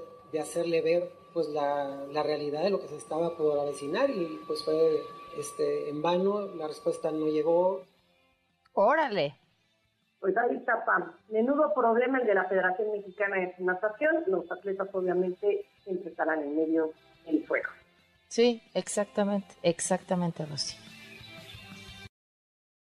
Dando toda esta semana ese tema, Pam, la información deportiva. Gracias, Rosy. Un fuerte abrazo. Muy buenas noches. Bonita noche, un abrazo.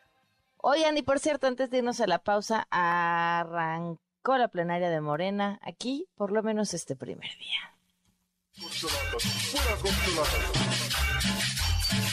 La plenaria de Morena se convirtió en la pasarela de las corcholatas y una que otra taparrosca que por más que quieren bonar no lo logra. Pero bueno, de Noroña no vamos a estar hablando porque venía bien acompañado.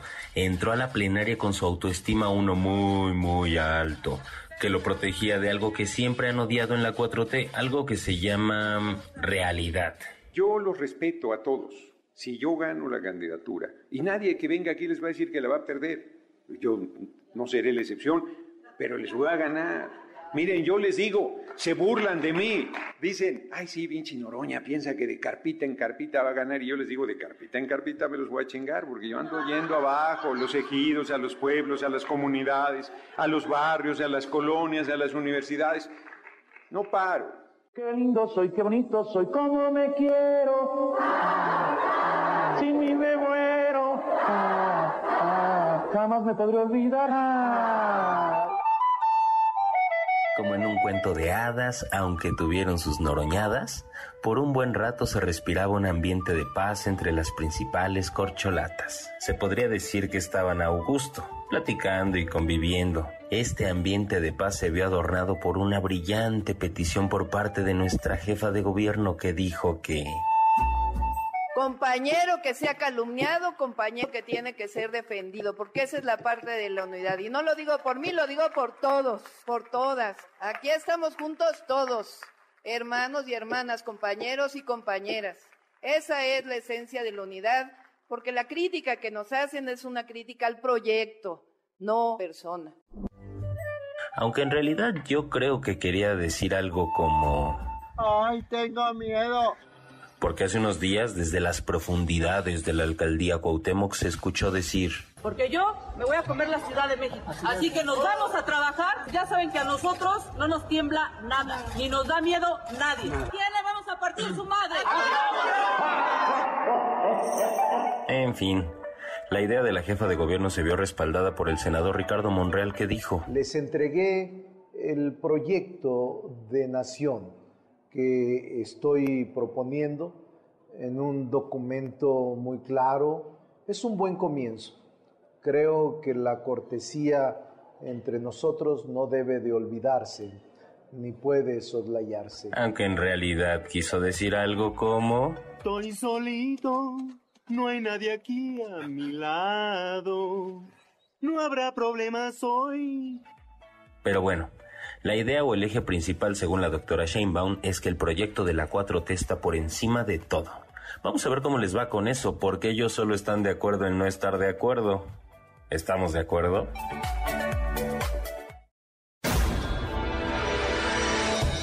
Quédate en MBS Noticias con Pamela Cerdeira. En un momento regresamos. Estás escuchando MBS Noticias con Pamela Cerdeira.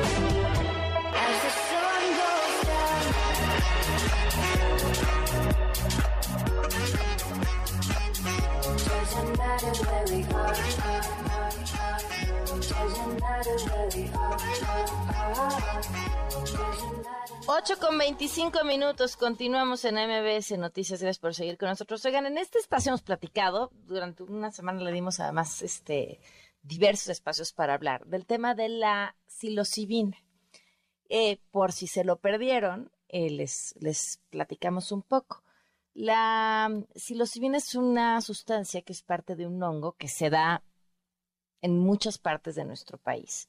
Eh, generalmente en zonas boscosas, eh, en temporada de mucha lluvia. Y esta sustancia específica de este hongo que genera, es un hongo alucinógeno. En muchas comunidades indígenas, el consumo de estos hongos se utiliza con fines rituales y también con fines terapéuticos. Y eso que, que nos llevan años diciendo las comunidades indígenas en nuestro país, es hoy tema de estudio y regulación en diferentes países del mundo. En Canadá, por ejemplo, en Estados Unidos también, eh, en donde han retomado investigaciones que se estaban haciendo previo a aquella guerra contra las drogas de Estados Unidos, eh, que tenían no solamente la psilocibina, sino otras sustancias alucinógenas, resultados muy prometedores en el área terapéutica. Bueno, a ver, o sea, para volar la cabeza, se todavía más interesante. O sea, utilizados con éxito para el tratamiento de adicciones. Este tema. Bueno, pues nos acompaña en la línea la senadora por el Verde, Alejandra Lagunes Soto, eh, secretaria de la mesa directiva e integrante de la Comisión de Ciencia y Tecnología, Medio Ambiente y Salud, porque, porque ha, ha visto este tema, lo tiene sobre la mesa y prometió presentar una iniciativa de ley para despenalizar y regular el uso terapéutico de estos hongos. Gracias por acompañarnos. Muy buenas noches. Pamela, ¿cómo estás? Muy buenas noches. Pues bien, contenta de que el tema sea tema. Platicábamos con una persona de la Asociación Mexicana de Psilocibina hace unas semanas y nos decía que había mandado a todos los lugares donde tenía que mandar el tema para que para que fuera tema, eh, hablando al gobierno federal, no recuerdo si había dicho la Secretaría de Salud también, y la respuesta del gobierno federal fue, nosotros no sabemos de eso, nosotros no entendemos de ese tema, la ventanilla incorrecta. Pero bueno, tú sí, cuéntanos. De verdad, como tú dices, es, eh, es completamente revolucionario. eh, países del mundo eh, están haciendo investigación sobre el uso de la psilocibina, que como tú bien dijiste es una de las sustancias que tienen los hongos y los IBE, y es impresionante los resultados, sobre todo en temas de salud mental, en temas de depresión, de ansiedad, en temas de adicciones, de estrés postraumático, de problemas de la alimentación. y los resultados están siendo muy prometedores. ¿Y por qué es tan relevante? Porque estamos viviendo en el mundo, y México no es la excepción, una crisis de salud mental. A partir de la pandemia hemos visto un aumento muy significativo eh, de casos de depresión, de casos de ansiedad. En México eh, hay más de 12 millones de personas con depresión. Simplemente en 2021, 8.500 personas se suicidaron. Eh, la ansiedad, eh, y estos son datos de adultos, ¿eh? no tenemos datos de adolescentes ni de, ni de niños. en, en los adultos el tema de la depresión, la ansiedad aumenta todavía más, o sea, el 30% de la población adulta tiene ansiedad.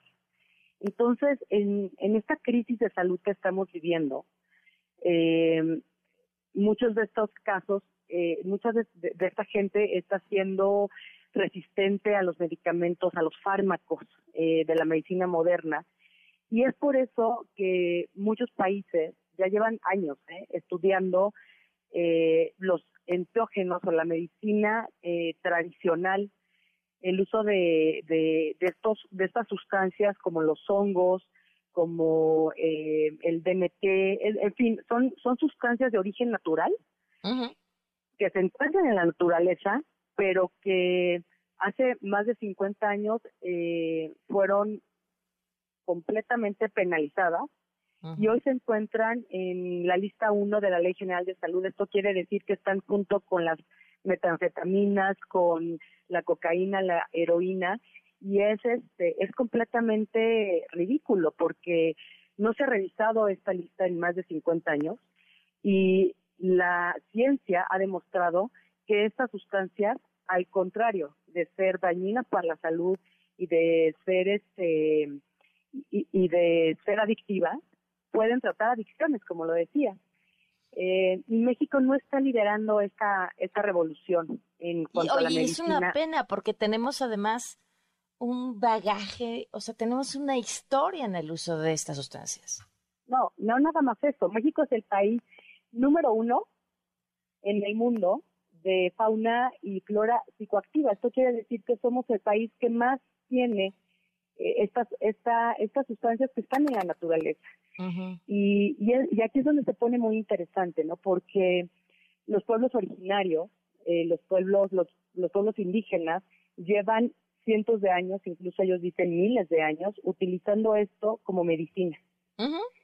y, y en México, bueno, tuve la semana pasada el gran honor de recibir en el Senado a líderes de pueblos originarios, a líderes mazatecos, a líderes yaquis, a líderes navajos, eh, a líderes incluso vinieron de, Brasil, este, eh, hablar de cómo utilizan, cómo han utilizado durante cientos de años estas medicinas.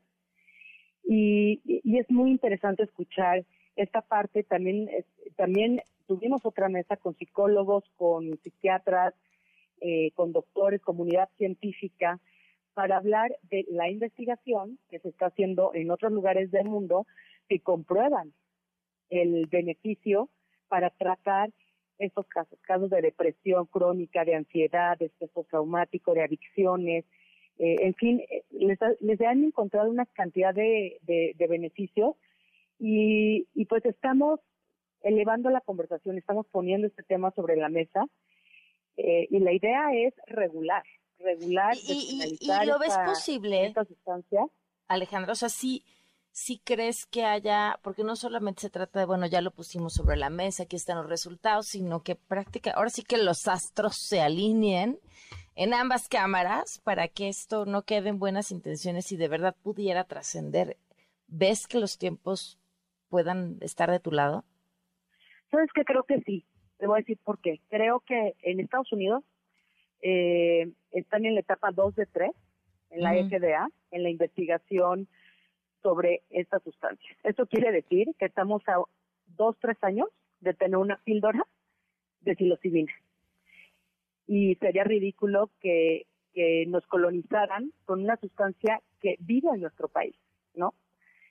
En segundo lugar, la crisis de salud mental que estamos viviendo, la resistencia a los fármacos, nos obliga a dar, a dar una solución a los ciudadanos. Una solución es revisar por qué estas sustancias se encuentran penalizadas. Sí, sí, sí, ya, ya, sí. Y en tercer lugar, tenemos que tomar en cuenta el gran bagaje eh, biodiverso y biocultural que tenemos en México. Eh, es una deuda histórica, me parece, con los pueblos originarios de nuestro país, que haya una reciprocidad y que ellos puedan participar en, eh, y están abiertos además, por primera vez me parece, están abiertos a compartir su sabiduría, a compartir todo lo que ellos saben de estas de esta sustancia y pero también pero que también reciban algo. Eh, y, ha sido muy interesante porque llevo ya varios meses teniendo parlamentos abiertos, conversatorios con desde pueblos originarios, la comunidad médica y científica y también expertos en regulación. Y esta, esta política prohibicionista de drogas, pues la verdad es que no ha funcionado porque además el mercado negro existe eh, y, los hongos están circulando, pero no están regulados. Entonces, eh, lo que necesitamos es eh, muy responsablemente regularlos, porque tienen una tienen grandes potenciales eh, de salud, pero también hay riesgos. Entonces tenemos que, que ser muy serios con esto, ¿no? Con esta conversación, con esta regulación, y creo que sí es un gran momento para México, y es un gran momento para que México pueda liderar esta conversación desde una perspectiva también de pueblos originarios. Claro. que, que ningún país lo tiene. Estados Unidos lo está haciendo, Canadá lo está haciendo, Reino Unido, Israel, España, eh, Holanda, eh, están a muy pocos años de, ya sacar al mercado eh, la filocibina y sin embargo México, como tú dices, todavía ni siquiera, bueno, tuve, tuvimos la en la mesa este, gente de CONACYT, están empezando a hacer investigación, sin embargo debemos acelerar, acelerar el, el paso en cuanto a la investigación pero también en la regulación, porque si no regulamos no se puede, estamos en un círculo vicioso. Sí, tampoco podemos avanzar. No investigación.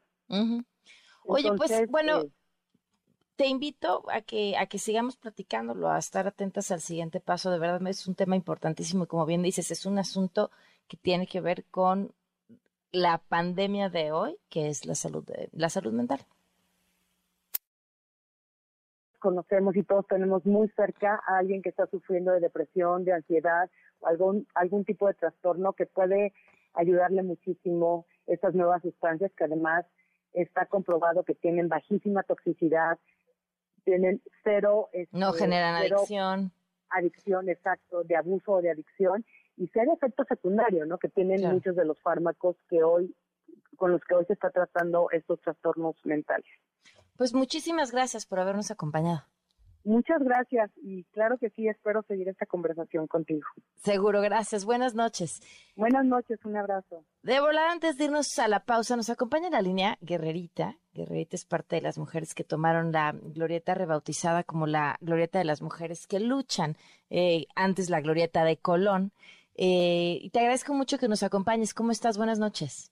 Hola, muchas gracias. Bien, buenas noches. Hoy están en pláticas con el gobierno de la Ciudad de México porque ha habido un tema. El gobierno quitó a Colón para poner a, para poner otra otra escultura y, y, bueno, un movimiento importante retomó la glorieta, pusieron eh, otra, una escultura, la de la mujer que lucha, este y ahora hay un, ¿cómo llamarlo? Pues un enfrentamiento con el gobierno de la ciudad por ver si podrían o no colocar lo que ellos quieren. ¿En qué van? Eh, mira, en algún momento la defensa de la glorieta se decidió llevar a la Comisión de Derechos Humanos de la Ciudad de México. Okay. Entonces, de ahí vienen estas eh, mesas de trabajo con el gobierno de la Ciudad de México, ¿no? Después de que la comisión le dice, eh, le dicta medidas precautorias, diciéndole que no la pueden tirar, ¿no? Pues se abren las mesas. Ahora ellos eh, ya se han comprometido, ya nos han dicho que no van a mover absolutamente nada de la glorieta, es decir, que se va a quedar la antimonumenta, el jardín de la memoria, el tendedero y la cruz que se ha colocado, pero ellos están ahora proponiendo una convivencia, es decir, quieren poner allí también a la estatua que mandó a hacer eh, la jefa de gobierno. ¿Y Entonces, eh, nosotras no conocemos ese proyecto de convivencia, ni qué significaría, digamos, en diversos términos, Estamos esperando conocerlo y a partir de ello, pues, hacer un consenso, porque en la glorieta, como bien dijiste, pues son muchas luchas, ¿no? No, no hay una persona que represente, son muchas mujeres que representan muchas cosas, ¿no? Entonces, ahí va. Ahí va el proceso. Pues te agradezco muchísimo que, que nos tomes la llamada, que nos comentes en qué va y lo seguimos a ver qué, qué, qué pasa próximamente. ¿Cuándo es su próxima reunión o su próximo encuentro? En, en, la Glorieta este próximo sábado 4 va a haber un encuentro de mujeres en resistencia. Okay. Van a llegar mujeres de diversos lugares, justo con luchas diversas, ¿no? El agua, la tierra, la vivienda, eh, las violencias contra periodistas en coberturas en la calle, en fin, ¿no? Hay un, hay mucha muchas cosas de las que tenemos que hablar y compartir, porque para eso es ese espacio. Entonces, este 4 vamos a estar allá y con la, el gobierno de la Ciudad de México no tenemos aún una fecha, pero pensamos que será muy pronto. Perfecto. Muchísimas gracias por acompañarnos. Gracias a ustedes. Buenas noches. Buenas noches, 839. Quédate en MBS Noticias con Pamela Cerdeira. En un momento regresamos. Estás escuchando MBS Noticias con Pamela Cerdeira. La información alrededor del mundo con Fausto Pretelín. Fausto, ¿cómo estás? Muy buenas noches. Hola Pamela, gusto en saludarte. Buen inicio de semana, buenas noches. Bueno, pues con conflictos seguimos en todo el mundo. Pues sí, pues sí. Eh, mira, este es un ejemplo de lo que podría pasar, ojalá que me equivoque, entre Ucrania y Rusia. Pero el conflicto entre Israel y Palestina está cronificado, es decir, está enquistado a lo largo del tiempo. Desde prácticamente 55 años atrás, eh, quizás menos. Eh, la, guerra de los seis días allá en Egipto, Israel, eh, generó pues ciertos cambios. Unos 15 años después, ya prácticamente todo se, eh, se deshizo, todos los pactos, los acuerdos y sobre todo comenzó esta expansión territorial de Israel en algunas áreas de territorio palestino. Yo creo que lo que ocurrió el jueves, el jueves en la noche, en donde la policía de Israel eh, pues eh, trata de buscar a dos o tres eh, personajes de una supuesta célula yihadista, hace unas redadas, pero bueno, mata a nueve o diez personas, entre ellas una señora ya de tercera edad, de más de 70 años, y 24 horas después viene una respuesta, no sé si sea una venganza o no, pero es triste, evidentemente. por parte de los palestinos, en donde un personaje espera afuera de una mezquita el viernes por la tarde, noche, eh, para que se, pues, vamos a decirle, eh, salga la mayor parte de la gente de la mezquita y dispara y también mata a, unas eh, siete o diez personas. y esto es, es preocupante, es preocupante porque llevamos decenas de años ya con el mismo, con el mismo problema, a veces controlado, a veces no. A veces se han logrado acuerdos como los de Oslo, a veces ha habido acercamientos, de la Autoridad Nacional Palestina, eh, de Yasser Arafat. Pero hoy es, hoy es eh, riesgoso la situación, 2023, porque en el gobierno de Israel llega nuevamente Benjamin Netanyahu, un personaje eh, y yo diría que es un riesgo para la democracia en Israel, porque lo que está tratando de hacer es desmantelar el poder judicial desmantelar el Poder Judicial para, de alguna manera, sortear algunos juicios que tiene sobre temas de corrupción en su contra. Eh, y esta búsqueda de, permanecer en el poder también justifica o estaría buscando tener inmunidad eh, judicial y en ese sentido, pues prefiere estar gobernando a estar eh, tras las rejas, posiblemente, si se le demuestra que ese, pues, ha cometido eh, actos de corrupción. Eh, y aquí lo más peligroso, Pamela, es que para lograr, eh, para poder convertirse en primer ministro nuevamente en Israel, se alió con dos partidos ultraortodoxos, el Shasas y el judaísmo unificado de, la Torá, más tres formaciones pequeñas de extrema derecha, el sionismo religioso de Baselel Solmotrich, la fuerza judía de Itamar Ben Green y Noam de Abi Maes. Eh, el, Ben Grimm, eh, digamos que esta, este partido de fuerza jurídica eh, de Itamar es un personaje, yo diría, peligroso y una de sus propuestas, Pamela, es vamos a darle eh, o entregarle armas a los, a los israelíes para que se defiendan. Esa es la solución Una para... locura. Una locura, ¿sí? Eh, vemos lo que ocurre en Estados Unidos con el tema de las armas y esta decisión que ha, tomado ya el gobierno de Benjamin Netanyahu, eh, pues facilitar los, los, permisos para obtener las armas es, es sumamente peligroso. Y algo más, eh, por, y ya lo pusieron en práctica, en la casa donde vivía el criminal, ¿no? Que mató a, el, el, jueves pasado a, a nueve eh, israelíes, el viernes, perdón, anoche, ya fue de, sellada y va a ser destruida la pregunta es, la propiedad privada, eh, digamos, tiene ciertos límites, ¿no? Es decir, quien comete el crimen es la persona, no la casa habitación. Y algo peor, hay más de 40 personas eh, alrededor de su círculo que están encarceladas, incluyendo a su madre, eh, por esta disposición de este personaje que dice, bueno, vamos a meter a la cárcel a el círculo familiar de los, de los criminales, para quizás desincentivar. ¿no? Eh, el hecho de que maten, pues es un desincentivo muy fuerte, pero yo diría que no sé si la mamá o los amigos, los vecinos que estén en la cárcel, pues ahora sí que no tienen la culpa. Nada que ver. Nada, claro. nada que ver, incluyendo su mamá, por supuesto, ¿no? Eh, y eso es lo que está ocurriendo en, en, Israel en las últimas, en las últimas semanas. Eh, Netanyahu eh, tomó posesión en diciembre pasado, lo cual pues es, es, es peligroso. Pues sí, sin duda. No. Y eh, esta, esta crisis, lo que está sucediendo es, bueno, pues detrás de Israel, lógicamente está eh, Estados Unidos apoyándolo y detrás de Palestina hay grupos eh, terroristas, evidentemente apoyados desde Irán. Y hablo eh, de la, digamos que el gobierno de Gaza, ¿no? Que es el gobierno de Hamas, que ya lleva varios años en el poder y que sí está vinculado con eh, grupos terroristas. Entonces, pues si, si esto se va a prolongar más décadas, tengamos cuidado también con el tema de, de Rusia y Ucrania, porque también podría prolongarse mucho tiempo. Y esto nada indica que no fuera a ser así si ya lleva tanto tiempo eh, sin que las cosas cambien.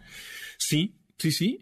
Y mira, hay, hay, hay casos como el de Siria, la guerra civil en Siria, que también ya lleva eh, pues desde 2010, 2011, es decir, claro. ya una década en donde la mitad del país está desplazada o refugiada, ¿no? De los 22 millones de habitantes, la mitad ya no, ya no vive en la casa, en sus respectivas casas donde vivían hace una década. Eh, y así se van sumando algunos conflictos importantes en Medio Oriente que los vemos muy lejanos desde México, pero en realidad hay que analizarlos a profundidad, ¿no? Nada lo es. Muchísimas gracias, Fausto, como siempre. Gracias, Pamela. Buena semana. Hasta Un pronto. Abrazo, igual, Un abrazo. Buenas noches. 8.48. Quédate en MBS Noticias con Pamela Cerdeira. En un momento regresamos. Estás escuchando MBS Noticias con Pamela Cerdeira.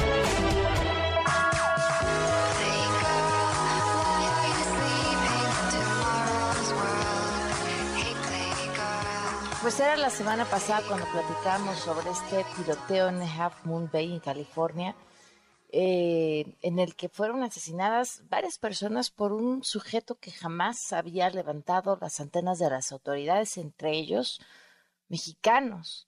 Le agradezco mucho y le doy mi más sentido pésame. Te mando además un fuerte abrazo a Mariela Romero, hija de José Romero, uno de los mexicanos que murió en este tiroteo. Mariela, gracias por acompañarnos. Muy buenas noches. Lo siento mucho y te mando un fuerte abrazo desde aquí. ¿Me escuchas, Mariela? No. Yo. Buenas noches, Mariela. Muchas gracias por acompañarnos. ¿Ya me escuchas? Sí, buenas noches. ¿Cómo estás? ¿Cómo está tu familia, Mariela?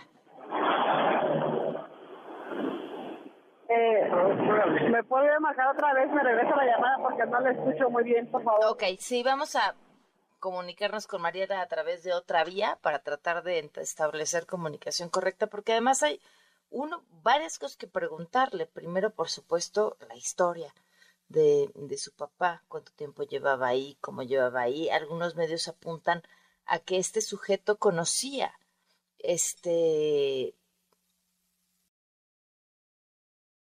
algunas de estas personas a quienes asesinó, con quienes, de quienes había sido compañero de trabajo qué ha pasado después de este ataque, cuál ha sido la atención que han recibido, cómo están, por supuesto, qué, necesidades tienen, todas esas preguntas que me parece bueno, pues importante conocer en una historia que es una tragedia, pero que ha quedado envuelta en medio de otros tantos tiroteos en Estados Unidos y entonces de pronto uno más es de verdad increíble, nos pasa prácticamente desapercibido mientras podemos establecer comunicación con ella, pues para hablar de este tema brevemente. Y también otro importante es, y que tiene que ver ya con otras cosas, parece que va a ser imposible comunicarnos con ella ahorita, pero bueno, lo intentamos después. Otro tema importante, el paso del cometa verde. Están atentos, este... Además, eh, bueno, pues es un evento astronómico importantísimo y que supongo habrá posibilidades de verlo en los próximos días, especialmente en el amanecer. No sé si ya tenemos a Martín Bonfil en la línea académico de la Dirección General de Divulgación de Ciencia de UNAM para que nos explique exactamente qué vamos a ver y por qué lo vamos a ver. ¿Cómo estás, Martín? Buenas noches. Querida Pamela, es un gusto pues efectivamente, este cometa que tiene el nombre de C2022E3, porque es eh, la sede de cometa y 2022 porque lo encontraron en ese año, eh, está pasando muy cerca de la Tierra en estos días, eh, desde el principio del mes, y el día que va a estar pasando más cerca de la Tierra va a ser precisamente el primero de febrero, es decir, en dos días, pero ya desde ahorita se puede ver eh, si uno tiene las condiciones adecuadas. ¿Qué son las condiciones adecuadas? ¿Un buen telescopio o poca iluminación en donde viva? Pues mira, principalmente lo, que acabas de decir, eh, en una ciudad que tiene mucha contaminación lumínica eh, eh, es difícil verlo porque a pesar de que es un cometa que, en, en, teoría puede ser visible a ojo pelón, si estás en un lugar con contaminación lumínica es muy difícil. Entonces, eh, para quien quiera verlo sería bueno eh, buscar un, paraje oscuro, digamos, eh, fuera de, las ciudades. también es mucho mejor si uno puede tener, pues no un telescopio necesariamente, pero al menos unos binoculares. Eso puede ayudar mucho a verlo. El, el, cometa se va a ver en estos días muy cerca de la estrella polar que está en la cola de la constelación de la Osa Menor. hay muchas aplicaciones en, para celular que te pueden mostrar las constelaciones. Entonces, si uno baja una de estas aplicaciones, que algunas son gratuitas, puede uno localizar la estrella polar y por ahí va a ver el, brillo ligeramente verdoso de este cometa. Eh, estaba yo viendo que en México eh, probablemente entre las 9 y las 11 horas sean las mejores horas para verlo el primero de febrero. Eh, si lo quiere uno ver en otro día, pues habría que, consultar un poquito a qué horas está visible eh, la estrella polar. ¿Por qué es verde, Martín? Pues mira, normalmente los cometas, eh, recordemos que los cometas, a diferencia de los asteroides, que son grandes piedras, eh, los cometas son bolas de, agua, básicamente, de piedras y agua congelada, o sea, de hielo, como hielo sucio, digamos, que cuando pasan cerca del Sol se empiezan a calentar, el agua se empieza a evaporar y por eso se les forma esta eh, pequeña atmósfera gaseosa alrededor del cuerpo sólido mm. del cometa y una cola muy larga que puede ser de, muchísimos kilómetros.